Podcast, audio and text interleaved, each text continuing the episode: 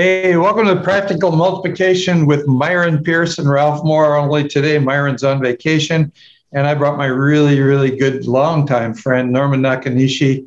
Norman's like the kind of the center of church multiplication in Hawaii, at least philosophically, and besides the stuff he's doing. And uh, we've been friends for a long, long time. And then today we get to interview Parker Green. And uh, I've just come to know Parker within the last year, but I'm very impressed with what he's doing. Salt Churches is an intentional microchurch network, and it's growing. It's exciting. Uh, so, Myron, uh, Myron, Norman, uh, welcome everybody. Introduce yourself. Tell a little bit about what you do. Yeah, well, I um, pastor a church now. It's going on. It's about 26 and a half years old. Planted and founded in 1994 under Ralph Moore's uh, mentorship, I might add, uh, that was significant. And so now we're a church that plants churches, and we want to plant as many churches as we can in the next decade in particular. We've got three in the hopper now. And so we're excited about that. So we're in paradise. And so that's why I want to show you a screen. Uh, I'm sorry that I don't have the green thing in the back of me that you know creates the perfect uh, vision, but because Ralph was a surfer and Parker, you look like a surfer. uh, I just thought we needed to have beach rather than boring bedrooms in the back. Somebody's got to have some color here. So I'm really pleased to be here, and uh, I I do believe planting level five churches, churches that plant churches that plant churches that the continual evolution and perpetuation of church planting is history, and it's the way to go. Yeah. And I've been re- friends with Ralph forever. Yeah. So uh, yeah, we met when when Norman was about to make a huge mistake in joining a denomination and getting all wrapped up in, in somebody else's church, and he went out and planted. Good things have happened. But we got Parker Green with us, and uh, I have a little history with Parker that I just want to share. Uh, when his dad was one of the first members of, of Hope Chapel in well, Manhattan Beach Boulevard in the wow. early, early early days, and then uh, this really beautiful young woman attends our church and and Bob scoops her up and uh, one thing leads to another. She was my secretary. She's like 19 years old. We had very little money. I think she worked maybe 15 hours a week or something like that. But um, they're, they're, they're, they've produced some wonderful ministry through their lives and some wonderful children. And uh, so it's really kind of a, an exciting thing for me to have a, a budding relationship with Parker. Uh, Parker has has worked at, at, Hillsong. He went to Bible school there, worked there a little bit, interned there. Has kind of perhaps had to unlearn some things because what he's doing is almost the antithesis of what we see in in the mega church model that you know works so well for some. So Parker, kind of just you know introduce yourself, fill us in a little bit on your journey. Take a little time with you know, go back to maybe, you know, how, what got you to go to Hillsong in the first place and then take us through there and, and, and, and move us to where you are now. Yeah. Um, so about 18 years old, um, just felt called into ministry and um, my sister and brother-in-law uh, lived and worked at Hillsong um, in Australia um, at the city campus out there. And um, I got a academic scholarship to a state university out here um, got a check in the mail and then felt the Lord was telling me not to do that and moved to Australia. So I returned returned a check and moved to Australia, which for me was a big sacrifice at the time. I had no idea. Um, it was nothing, but um, it felt like a big sacrifice. Um, and moved to Australia for three years, interned with the youth ministry there um, in junior high ministry, mopped floors, um, painted walls probably every week in the most overused building of all time um, just constantly, constantly painting. I remember Hillsong Blue like it's um, like it's a part of me now. I breathed it for so long, um, and um, really um, there learned how to make disciples. I think more than anything else, the Bible college experience was cool. Living at the beach was amazing. um, but if you're going to work in junior high ministry, um, you have to make disciples. Um, mm-hmm. you have to spend time with the kids. You have to be around them um, the youth leader that wins is the one that loves the most, right? So you hear that all the time. So really learned um, a lot. Um, learned what I liked, learned what I didn't like about uh, about established uh, legacy church culture at the time, um, and then moved back to the United States after that, and kind of like I floated. I was doing junior high ministry, but um, I was also transporting kids um, with drug addiction problems, kids that were gang banging, stuff like that. I was transporting them. I'd be the guy that woke them up in the middle of the night and said, "Surprise, you're going to rehab," um, and then drove them across country to um, rehabs all over the country. So Utah, Pennsylvania, Montana, Wyoming. Um, and that was like that was exciting um, until I got a knife pulled on me, and I was like, you know what, getting paid twelve dollars an hour to you know maybe get stabbed by some thirteen year old kids probably not you know the best line of work for me right now.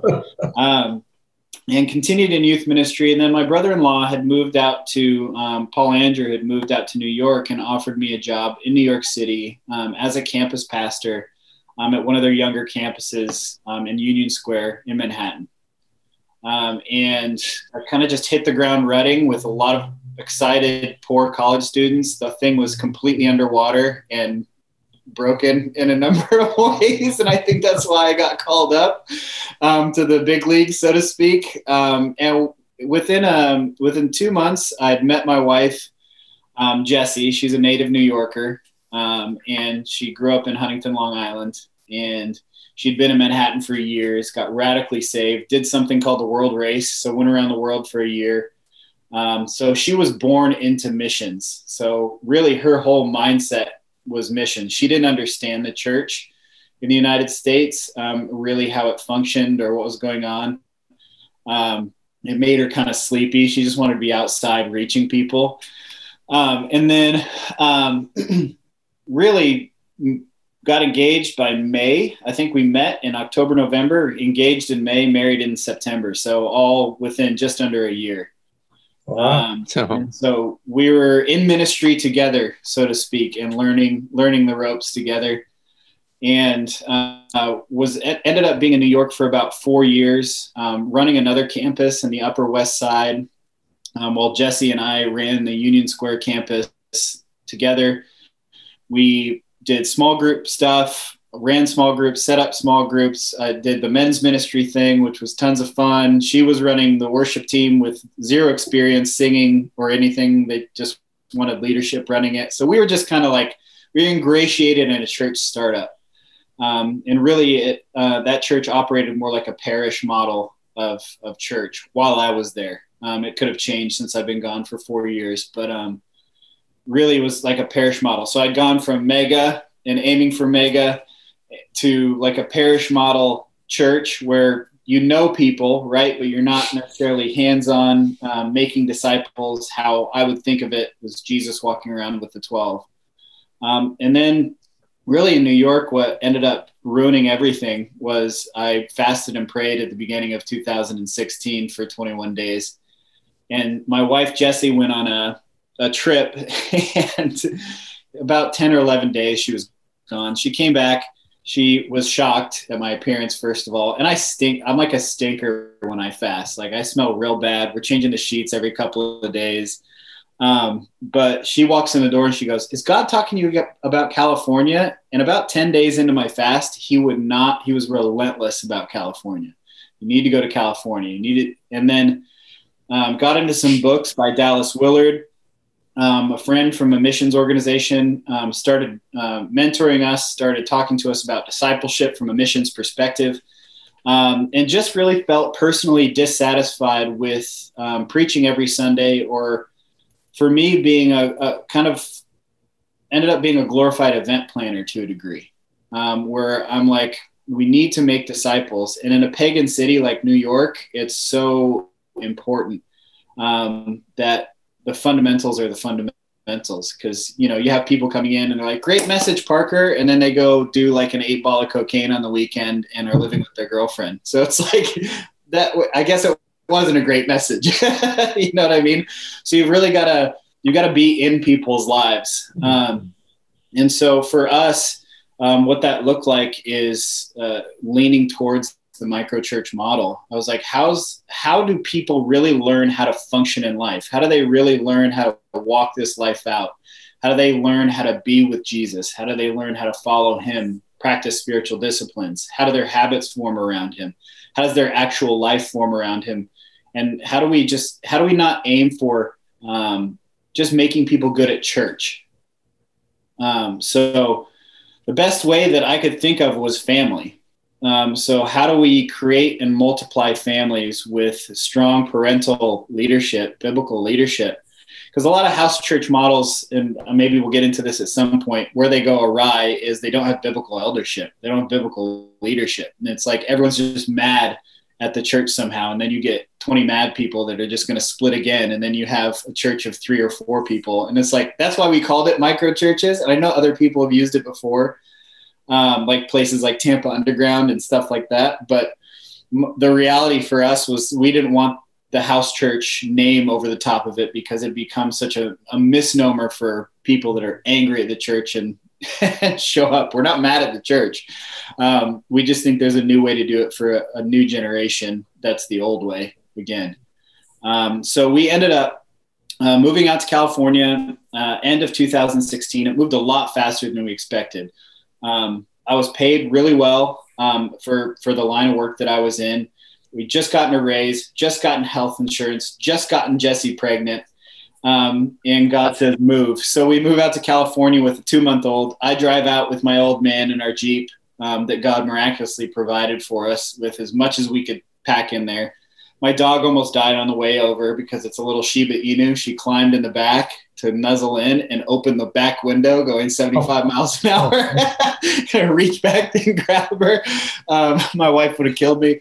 Um, but we got across the country, had some great time with my dad as well. Um, and then started a church in our home in January 2017. Our first um, attempt at at micro church planting. So, uh, I mean, I know that even that's truncated um, the story, but everything has been based on a passion for discipleship and a passion to father and mother people in the faith. Um, really, in a fatherless generation, I think that's the number one issue we face and I think discipleship is the number one solution um, when it's when it's effective. You know, hearing you talk, um, your your your road to where you are, uh, the things you've probably had to unlearn along the way. It reminds me, I got an email just yesterday. A friend of mine in Florida wanted to introduce me to a guy who would like to plant a church in San Diego. Right. Where less than 2% of the people go to church. I don't know how many are Christians, but you know, when I went to Hawaii, four percent called themselves Christians. That that wasn't church attendance. And so let's just say that um, ten percent of San Diego are Christians, and somebody advised this guy, don't don't go to San Diego. There's too many church plants there right now.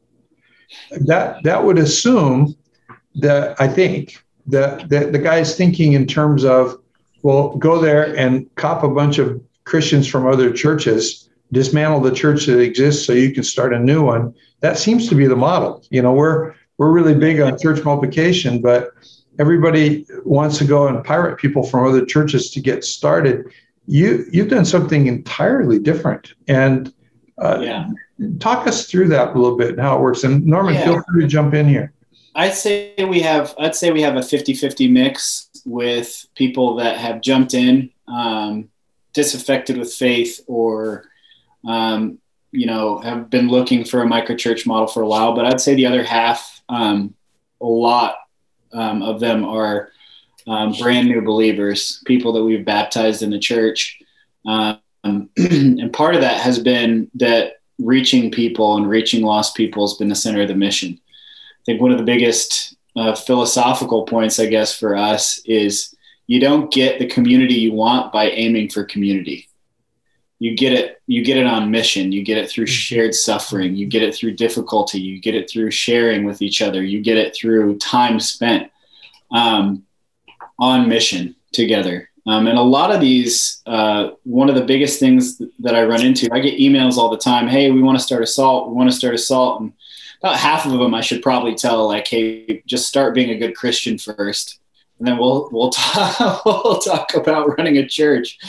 Um, but really, they want they're like, we really enjoy the community. It's like, well, then you haven't had it before, because if you've ever lived in a family, you really love them, um, and there's enjoyable seasons but it's you have to walk through all the seasons yeah. together and i i knew we had a church when i looked around the room and i had personally offended every single person in the room and they hadn't left that was that was kind of like my bar for all right well we've got something now so we can move forward um, so really really um, and from my wife's perspective too being born into the missions missions field that's where she was born again really we've always been missions oriented. Um, I've been more ecclesiology, like ecclesiological focused. I've been more discipleship focused, Reformation focused.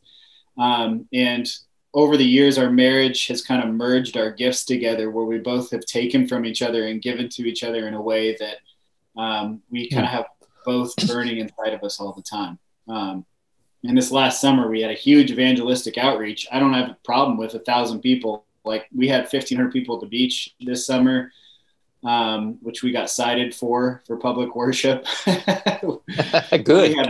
um, and then um, the case just got dismissed a week and a half ago. So I had some great, I had some great attorneys. But I think, um, and we baptized over a thousand people in multiple churches in the area over the summer. Um, you know, LA Times called it revival. We didn't call it revival. Mm-hmm. Um, and multiple churches in the area that stayed open and were bold and courageous multiplied like crazy. And even our church itself grew like crazy. So it was almost born, what was born out of this microchurch movement was this burning desire to reach more people. And so all we did was take a megaphone down to the beach and expected 200 of our good friends to show up. And then our best friend, Gavin Newsom, shut hmm. down the beaches. Um, and honestly, in that in that period, I was like, thank God he did that because it made enough people frustrated that they showed up. Um, so uh, it's it's been an uh, amazing experience of, of both, but I don't mm. think I don't think you can have that large gathering in its right context without the small. And I mm-hmm. think I think a lot of people have tried to reverse the funnel of discipleship and said, let's get people in this big mm-hmm. room and then try and funnel them into a class of discipleship or run them through a course. It's like discipleship is a life um, it's a lifestyle. It's doing life with people. It's an open door. It's an open fridge. So um, we very rarely have seen people just switch churches to us. We've seen some leaders do that, but a lot of the folks that we um, see come into our church either don't have a church that they're members of um, and would be nominal Christians or are people that we've dunked in the water ourselves um, and seen come to new life through the, the life of our church. So. So mm-hmm. tell us about the early, early, early days. How, how did you get started? Because oh, I mean, someone has terrible. someone has left a, a, a comment that you know they've seen a lot of churches planted, and they don't see people being pirated. Um, I, I have seen a lot of churches planted, and I, I see people come into town with big ads, big music deal, and basically who they attract are, are, are Christians because non-Christians are not going to come to your Christian concert to, right. you know, hear you get going. Um, what, what did you guys do? Because what you did is different. And then I'd, I'd like to uh, also get a little bit into uh, the progression of numbers because everybody's got to be, you know, I don't like to get into numbers much, but everybody's got to be wondering what's this guy really talking about here? Yeah, so uh, our first thing that we did was an old wineskin thing, I guess you could say. It's what we knew how to do. We had an interest barbecue at our house, tried to get a hold of everybody we could. We had no money. Um, so, um, and we weren't looking to support raise. You know, no, at that point, even four years ago, people were like, what, a house church? Like, why would you do that? Like, you've been trained to do something completely different. Um, we had about 50, 60 people crowd into our little apartment in Huntington Beach first thing I said, I had to eat my flesh and drink my blood conversation in our first invite.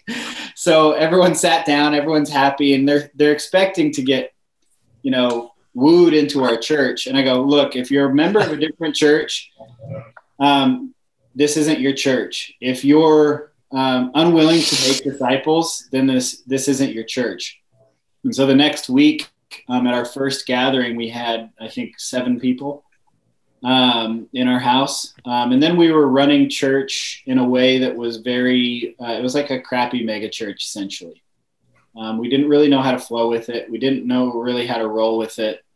Um, and it grew and shrank and grew and shrank and grew and shrank multiple times over that year. We multiplied one church and it failed. Um, we didn't do it right. We got in a hurry. Um, and then um, kind of reassessed our lives and what was happening and really just had one night where a lot of things broke in the church where we just asked for the Holy Spirit to show up. And said, We don't want to do this anymore without his power. We don't want to do this anymore without his voice. We don't want to try just a different, new, man made structure of doing this. We want, it was kind of like revival and reformation or bust. Um, and I think from that point, the church didn't grow explosively at that point. Um, but at least Jess and my heart had shifted enough into a place where I was like, I'm okay with leading and discipling these people for as long as possible. And success isn't another church planted, it's someone else doing it. I think my mindset set shifted from, you know, having a bunch of people in my house and me being the center of the universe to trying to shift myself away from that center as much as I could. And that's a process. Um, then it takes a lot of time and a lot of hum- like humbling experiences, I would say, because that's when you ask for humility, that tends to be how God teaches you. Um, he's like, I'm going to show you what humility is by humbling you.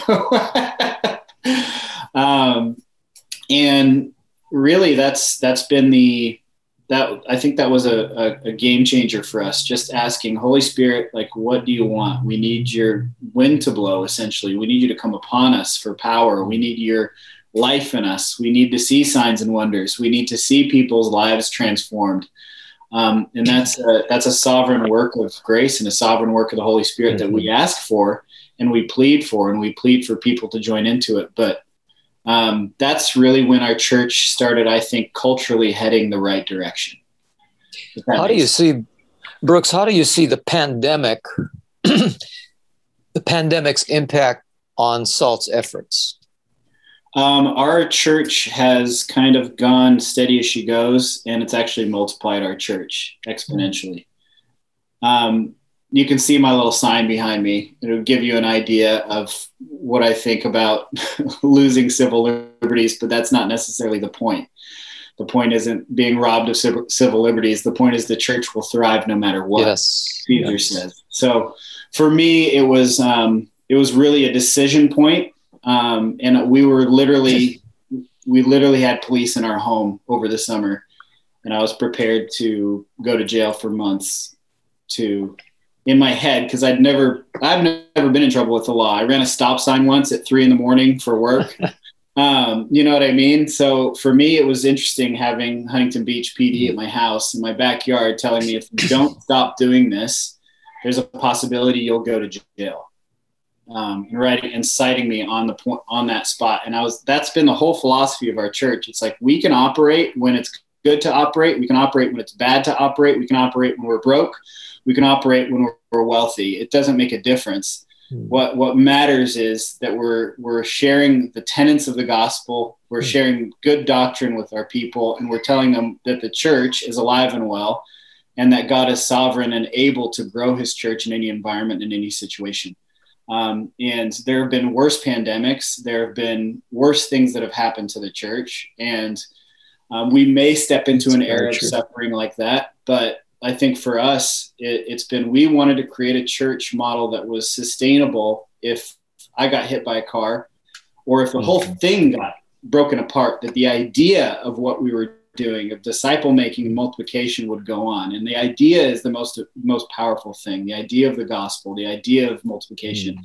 and if you can if you can seed that correctly like jesus is asking us to do constantly in the gospels then then you can see that multiplication. Some soil sucks and some soil's good but you'll notice in that in that parable he carelessly throws the seed he's just making sure that the word of God is going out, and that's what we were making sure we were continuing to do. And from that, we've seen uh, we've seen a lot of growth. And people, man, I don't know, a lot of churches closed. And I was like, sorry, but like, that doesn't make any sense to me. You're supposed to shepherd your, you're supposed to shepherd your people. Um, and even if your building was shut, there has to be a way to continue to mm-hmm. shepherd people. Mm-hmm. Like if you have no way to meet in a building, if your your your use permit gets revoked by a city, there still has to be a way to guide people in the word and make disciples. Yeah. So yeah. for us, we were already set up for it. In short. Yeah. Yeah. Wow. That makes sense. Can I ask you a question that may cut to the core? Um, what's been the biggest lesson you've learned in the last several months? The last several months. Um, that you should listen to what Paul the Apostle wrote in First Timothy 3 about eldership. Um, and that putting good people in place to shepherd flocks, whether large or small, um, is the most important thing that I can do as an apostolic leader.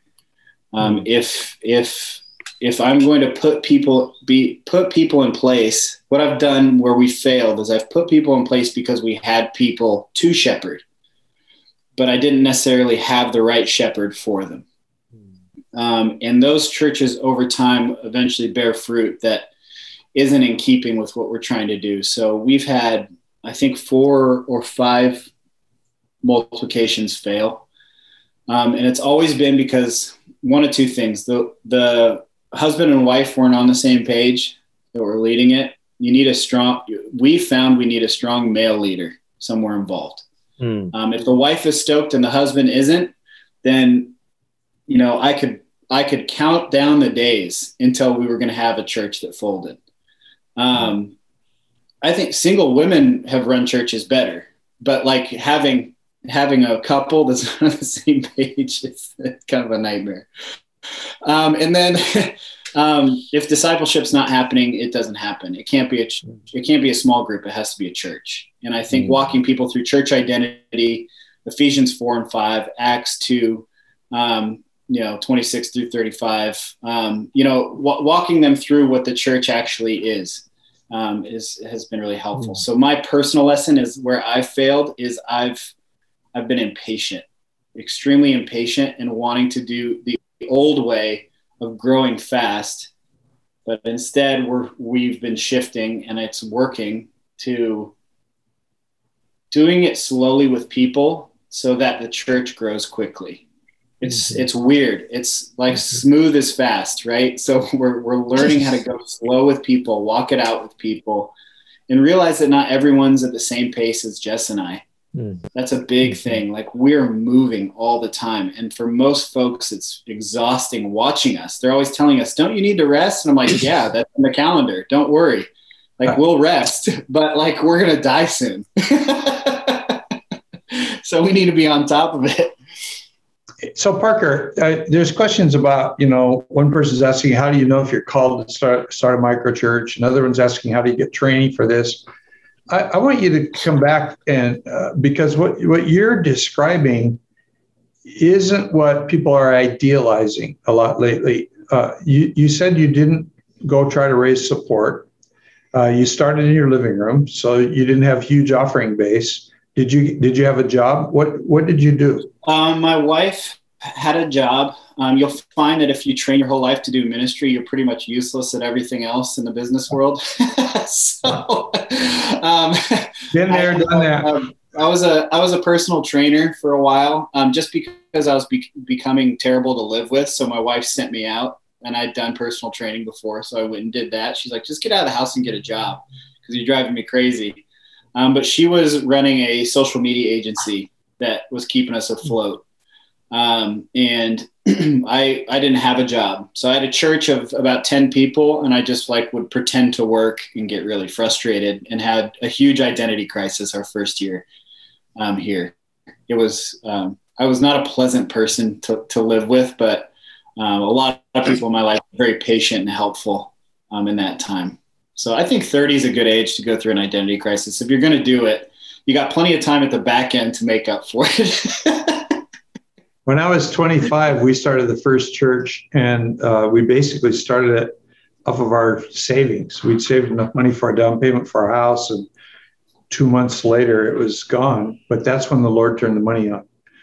And uh, I would go to because we had a little church building that somebody else had vacated, and I'd go down there and try to pray all day, and fall asleep and hate myself. I, I remember those days. But you said what you did about um, you know going slow, but that speeds things up. You take your right. time to make disciples. How, where are you now in terms of um, how how many micro churches are out there, mm-hmm. uh, and how many have failed along the way? Because I think those are important um, questions. Right now, um, we have we have ten established micro churches um, after four years of work. So we have 10 established micro churches with good, healthy leadership. Um, and then we have uh, one, two, about three in the pipeline right now, people getting situated where they are and getting them started. Um, and then um, we have discipleship down to the fourth and fifth generation at this point. So people that kind of know me and Jess, but don't. What it doesn't matter that whether they do or don't.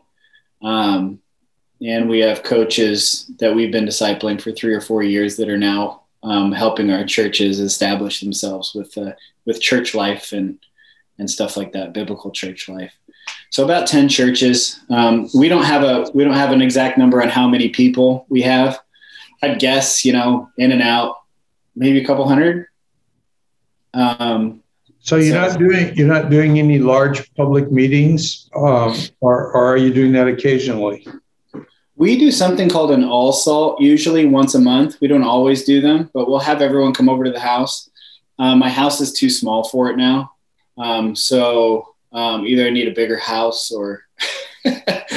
but um, I think the reality for us has been um, the the micro spaces have really been effective for people. Um, but large gatherings are great for celebrating, like a family reunion. We treat them more like a celebration of what God has been doing, as opposed to this is what's what God is doing. Um, and I think it's just good for people to hear a public proclamation of the word and good, good teaching and preaching. Um, and while you're training elders up to do that, because not everyone has that specific skill, it's good for people to um, hear good exposition from the Bible consistently, however you can figure out how to do that, in even in a micro church model. Um, it's important. The proclamation of the gospel is important. Teaching people how to live important from is important from the word. Um, this summer we're going on tour with something called Saturate. So we're going to be in Kentucky, Pennsylvania, Florida, um, Fort Worth, um, which is the same as what we did out here, and those are large um, I guess you could say, awakening type gatherings where we're going to be training people how to do multiple things how to cast out demons, how to pray for people and heal the sick, how to make disciples, how to start a church in your home. So, really, it's it's almost like gathering a remnant army together in order to send them out. So, far less about the event itself, but. So, what are your current connections with people in those cities? I mean, you already must have some kind of yeah. a, a base. Yeah we have some friends in Pennsylvania that we're working with that are with Calvary Chapel um, up there. Um, so um, Calvary Chapel, Delaware County, um, and then and he's got a big backyard that he's just going to let us take and run with it for a few days. Um, and then in Kentucky, we actually just rented a piece of land, and it's going to be a, a, camp meeting. So we rented 200 acres, um, and we're going to pitch tents and pitch tents for different kinds of training where people sleep. Um, there's one house on site for our kids and us and a couple other team members, but everything else is going to be camping. It's going to be like Woodstock for Jesus. So we're we're really really excited about Kentucky. Um, and then in Fort Worth, we're going to be working with the church out there as well. So a lot of this is going to play out, I think, after Kentucky, but really a lot of it is focused on helping local churches equip the saints for the work of the ministry. At least that's my game on it. So it'll be fun. Parker, I, I want to start a micro church. Walk me through the steps. Walk you through the steps. Well, um, I would say I would say the first step is fasting and prayer of anything that you're going to decide to do when it comes to any type of ministry, even if you're, you know, you already have a job um, and you're going to be bivocational, which I think is pretty much the future um, of ministry in a lot of ways. But pray and fast, even if it's just for a few days. If you have a husband or a wife, really pray together and get on the same page and write down what the Lord is telling you about church. Look into the New Testament. Uh, that was the next step for us. It was, what does Acts Acts really look like? What does the church really look like? And I'm not talking about size or where they meet. I'm like, what's the life of the church look like, and what does it produce? And are we producing that? And can we produce that? And are those our aims? You know what I mean? Are we aiming for an Acts two type church? Are we aiming for that? Um, and an Ephesians 4 5 church? Or are we aiming for that? Um, so, uh, really dig into scripture because that's the church planting manual. Everyone has an idea of how to plant a church, and there's all different kinds of angles to it. But until you realize that almost everyone is telling you how they did it, and God has a pattern in the Bible that He's going to show you, then I think you're up, you know, up a creek without a paddle, so to speak. You're going to be you're going to be working against the way that God actually does things. So so get in the Word and don't leave it. I think what happened with me was I got stuck in the Gospels and Acts for six to eight months in 2016 and couldn't leave. I was like, what's happening here that's not happening in my life, not happening in the life of, of the church? So um, go to the scripture and then get four or five people, really good people, or four or five couples that will do it with you. Start with a team. That's the biggest mistake we made when we came out here. I would have waited longer, I would have prayed longer, and I would have done it with people that were committed and on board from the beginning.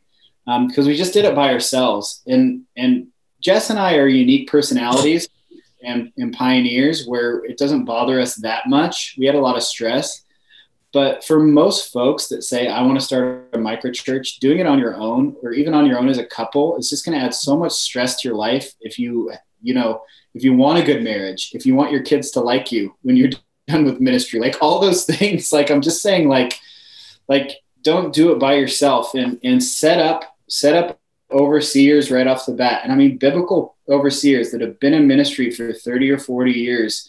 Um, that haven't embezzled money or slept with someone else's wife. you know what I mean? Like over those 30 or 40 years, find those people um, and let them speak into you and, and be young in church planting, no matter what age you are. Um, give yourself permission to be young in a new thing. And I think that's been really important for me over this last year is taking that second seat or taking that lowest seat at the table and going, okay, like what I need to give myself permission again to really learn this thing from people as much as I possibly can. I need to find men that are in their 70s, listen, and just listen and ask questions. Mm-hmm. Um, because I was in my own space, I needed to be fathered in ministry.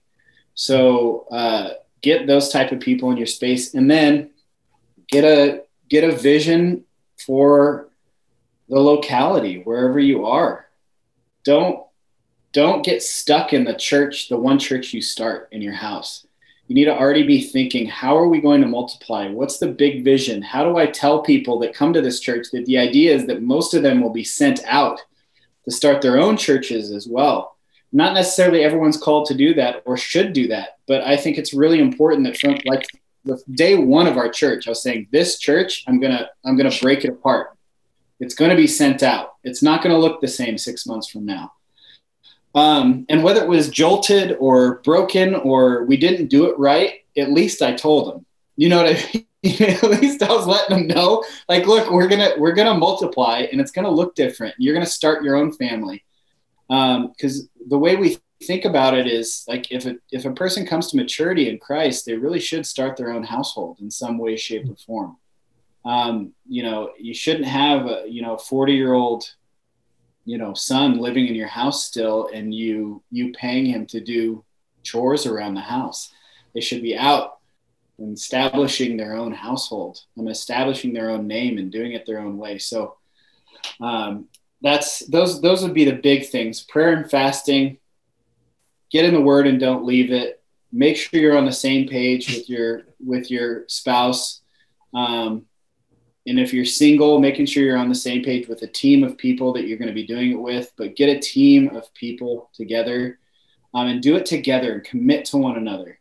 Um, and the word covenant is a strong word for these days, but I think it's a word that is really biblical and really important for us. It's like, are you so committed to one another that, like, what we started to see was paying each other's rent, um, making car payments when things got tough, um, providing groceries for people, um, you know, giving our baby stuff to each other because we were the first to have kids. So now we're like pushing it all out the door so it doesn't take up space. And just, just little things like that where you know middle of the night phone calls where their marriage is in trouble and you got to open the door. It's like that's commitment to people. Um, that's commitment to feeding feeding sheep and taking care of people and staying away from the the commercialized version of it. Not that that's the only thing we need to avoid but we need good shepherds right now. And we need strong ones ones that know how to kill lions and bears and ones that know how to pick up a sheep by the scruff of the neck and throw it back where it's supposed to be.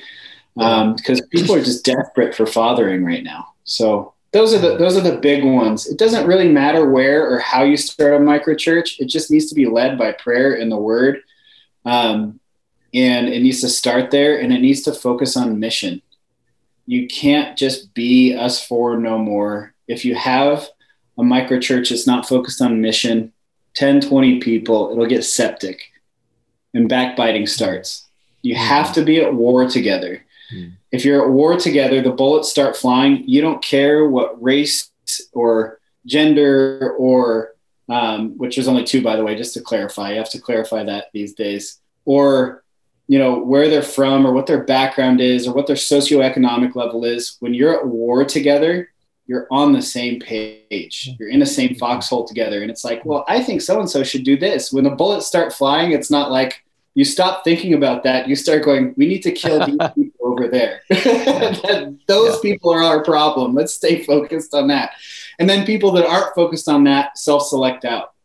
Sure. And that's a beautiful thing.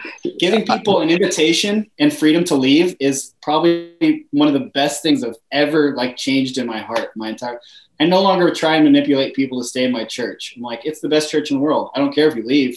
Like, go do your own thing. You're if you're called to something else, that's great. But yeah, I'm not going to do that I can't, anymore. I, I can't believe that you tried to start on your own without a team at first because I can t- tell you're a very you're you're the classic profile of a Ralph Moore, and an entrepreneurial uh, machine. Because go back to scripture. Even jesus started with a team and he was and he's god you know? So but uh, thank you for your honesty. That was a lot of stuff in there that was great. Yeah.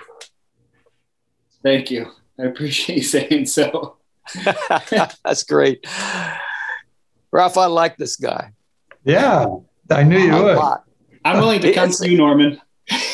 Well i gotta tell you you're like you remind me of a young ralph moore well, let's get off that subject. Uh, I'll take that as a compliment. I really appreciate it. It is. It is a compliment. And I take it as a compliment. um, you know, I saw somebody else uh, came in with a question that I think I know the answer to, and it it leads me to a couple of other questions. They're they're asking, are your microchurch leaders full time, or are they in the tent business? Um, yeah. I, and but but following that, um, I, would like to know a little bit about during COVID, particularly, how are you using uh, utilizing technology in terms of uh, maintaining relationships and and mm-hmm. you know supporting the ministry of others? Okay, so um, which one would you like me to start with? with let's, start, let's let's get the full time tent thing out of the way because I yeah. think you know. So I'm the only person that's support raised within our church. I support raised like a missionary. So I consider myself a missionary to America. I don't know if you guys noticed, we fought a culture war over the last 50 years. We lost. So we need revival. So the reality for me is I see myself as a foreigner in the United States working as a missionary. So I support raised to that effect. Um, so uh, that's my income now. Um, we were tent makers for the first couple of years um, until I got around to support raising. um, and raising. I, I, have a team of about 40 or 50 amazing people that I stay in touch with that pay my salary personally. Um, but um, every single elder in our church is um, is a tent maker, so to speak. Um, so they're in the workforce. And most folks with good training can handle a church of about 15 to 20 people if they're doing discipleship correctly, because you're immediately giving people ownership and things to do within the church. So I would say someone with a job should only really be hands on discipling two or three people themselves um, and then disseminating the rest of it. Um, and when we start talking about support raising for a person is when they're starting to show um, some leadership potential. So my my thing is, and this actually comes from Chris Hodges, which is great. Um, but he doesn't he doesn't have the money to um, to hire workers. He has he can only hire leaders. Um, and so for us, we're like, well, if you start multiplying churches, like we've got a guy in Florida right now out in Lake City, he's already multiplied within six months. He's looking at doing it again.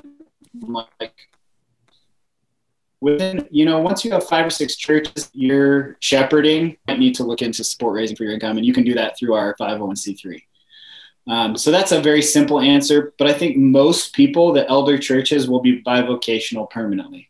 Yeah. and i think that's probably one of the best things that you can do for the health and the life of your church. One of the best things some pastors if you got a smaller church out there and you're trying to figure out how to grow it probably one of the best things you could do is go out and get a job. Um, because it kills all your busy work and then you know your neighborhood. So, amen. Boy, that is wonderful. I think mm-hmm. when we hear, you know, somebody in this question uh, throughout the word tent business, when, when you look at real closely at the scripture, the person that you should look at is not Paul. Paul was, there was a fallback to, to be a tent maker. You, you should look at Aquila and Priscilla because these people are tent makers. They run the business Paul goes to work for they yeah. do ministry, and we see them in three cities. In, in as we read through the, the book of Acts and, and then toward the end of Romans, and people when people didn't move and it cost a fortune to move right. or even to travel, uh, yeah. these were people of means who did ministry. That's a better model than oh I got to fall back and drive a school bus. If, yeah. if if I'm the pastor you just described, who you know maybe I, my gifts are such that there's 40 people in the church that I have, and I and I'm really struggling. I probably really ought to think about. I don't want to drive a school bus. I do want to find something I can do that can actually put bread on the table. Uh, one of the things that I know from Nepal is um, uh, I have a friend there that's a real estate developer that has planted 165 churches he tries to to outfit the guys he disciples because everything is done by disciple making, and all the churches are small. But he'll he'll he'll like uh, loan a guy. He has to pay for it. Uh, Twelve goats, and you have to pay a dollar and a half a month for ten years, interest free, to pay off the goats. But he goes, I want that guy to have a hundred goats before he's done, so the Hindus will respect him because he he's contributing to the economy of the culture. Right. And I think with pastors, a lot of times uh, we see, oh, I'm so driven to do the ministry. My gifting isn't doesn't match what my aspirations are. Yeah. And I get some crummy little job rather yeah. than realizing I should really become a part of the culture here where I get to know people and and probably I'll prosper, but then the church will grow too. Uh, yeah, there's nothing wrong with a small church. Oh, and that, one, of, the things that frustrates me about you know social media and the push for mega, it's and it's just a gripe of my own is the vertical comparison scale. It's like, and, and when people compare themselves to Paul the Apostle, it's like, well, are they tent makers? And I'm like, well, I'll start comparing myself to Paul the Apostle when I overturn an entire empire yeah. with the preaching of the gospel. You know what I mean? If that guy was humble enough to like intents were not cheap then. It wasn't it was it was a solid craft like plumbing. Right? You can earn six figures plumbing. So I think it's one of those things where we've gone from where pastors were sometimes the only person in the town that could read um, and the most learned person and, and, and important in the culture to you're, you're not important in the culture until you're important to the culture. Yeah. you know what I mean? It's different. it's different. America, America's changed, and hopefully we get back to a space like that where spiritual leaders are the real leaders of our communities again, um, Christ-centered ones, not just spiritual people. But um, you get you get what I'm saying. It's it's shifted a lot. So, so I got somebody who's asking how they could get a little bit more in, information, particularly about the Saturate gatherings. It looks like they're thinking they'd like to attend what you're doing. Uh, Phil, is that something you can share with us? Yeah, saturateglobal.com. And all the all the dates are on there. So you can register for whatever one you want to go to, saturateglobal.com. And then if somebody wanted more information about Salt Churches, where do they go? Saltchurches.com. Pretty simple. So, yeah, we got we nailed it on that one. I can't believe we got that that name, but we did. We're on our Instagram as Salt Churches as well. So, and then our our uh, Instagram for Saturate is Saturate Global. So, so Norman, you got more questions? Well, we just got saw one come up on the screen here. Why don't we take that one, Ralph? What's that? Do you see microchurch members who move from one microchurch to another? Uh, is this less common than in established churches? Your comment? Uh, yes, it's far less common because people know when you're not there. So there's not very much mm. anonymity. Um, when a move happens, it's it's not a problem. You know what I mean? We're not like there's no there's no real territory over people as much as I've experienced before. And that I don't know if that would happen in a different micro church network. It just doesn't really happen in ours. Um, but sure, people move if they have different needs in life. If you know, my parents are in a microchurch; they're in their seventies. Um, we also have a church in Orange out here that's uh, run by a couple of twenty-year-olds. So if a guy that's you know, a guy that used to run a Calvary Chapel for 40 years went to my parents' church and then went to or- went to Orange, he'd be like, "Well, why don't you try my parents' church out and, and see if that's a good fit for you?" So stage of life kind of lines up a little bit, mm. um, gives you a greater range. It's like we don't. Um, it's not a consumer-driven model; it's disciple discipleship-driven. So we want people to stay where they're planted for as long as possible, but it doesn't really happen that much. And it's always a conversation and it's always out in the open. It's like we talk about tithing that way too because of discipleship. It's like we have relationships. So it's like, it's more like, why aren't you tithing? It's not like you don't have to like get around it. It's like, what's going on with your money? Tell us about it. hey, Parker, uh, you look vibrant. You know, you radiate energy on the screen. Uh, what's here's a really simple question What's been the biggest blessing in this journey? for you and your oh. family, your wife, your family? Um, geez, man. We just um, it's hard for me to say it. I don't want to like cry and scream, but um, we just started everything that we started because we're obsessed with Jesus. We didn't come out to start a church and we were just obsessed with him, who he is, and what he's done. Wow. Um, and the greatest blessing for us, and it truly is, and I don't say this in a religious way, um, you know, in the way that the term is used now. Um, I don't say this in a in a plastic way. Um, I really find the more that we get into this, the more that I'm drawn to just be with him. And I hmm. think the greatest blessing Beautiful. has been realizing that I'm incapable of instigating revival and reformation through microchurches, but he wants to show himself strong on our behalf um, and prove himself to be strong on our behalf and on behalf of the church universal. So the greatest blessing for me has just been getting to know how he and the Holy Spirit and the Father work in conjunction and perfectly to do this weird thing called the church that makes no sense on this planet. And when you look at it, it doesn't make any sense, but that's why it makes sense. so it's like it's been Jesus. It really it, there's nothing there's nothing we want and we're willing in 2 seconds and we talk about this every day we're actually renovating our trailer right now just in case we have to drop everything. Um, we have a little travel trailer, but we're willing to. I don't care about salt. I don't care about saturate. We care about Jesus and His name and the gospel, and that's been the biggest blessing by far. We'll yeah. we'll we'll give away everything at this point, and it's not a joke. We've given away wow. cars. We've given away stuff. You know what I mean? It's not it's not a question anymore. So I'm realizing that it's an all-in season or not at all, really. Yeah. The model is second to a love affair with the master. Yeah. Yeah. Beautiful. So that's it. I guess it's about time that we land this plane. If you're listening, uh, remember to go to saltchurches.com and to saturate.com. Is that right? Saturate.com? I got it uh, right? Saturate Global, sorry. Saturateglobal.com. And, uh, and you can connect with Parker.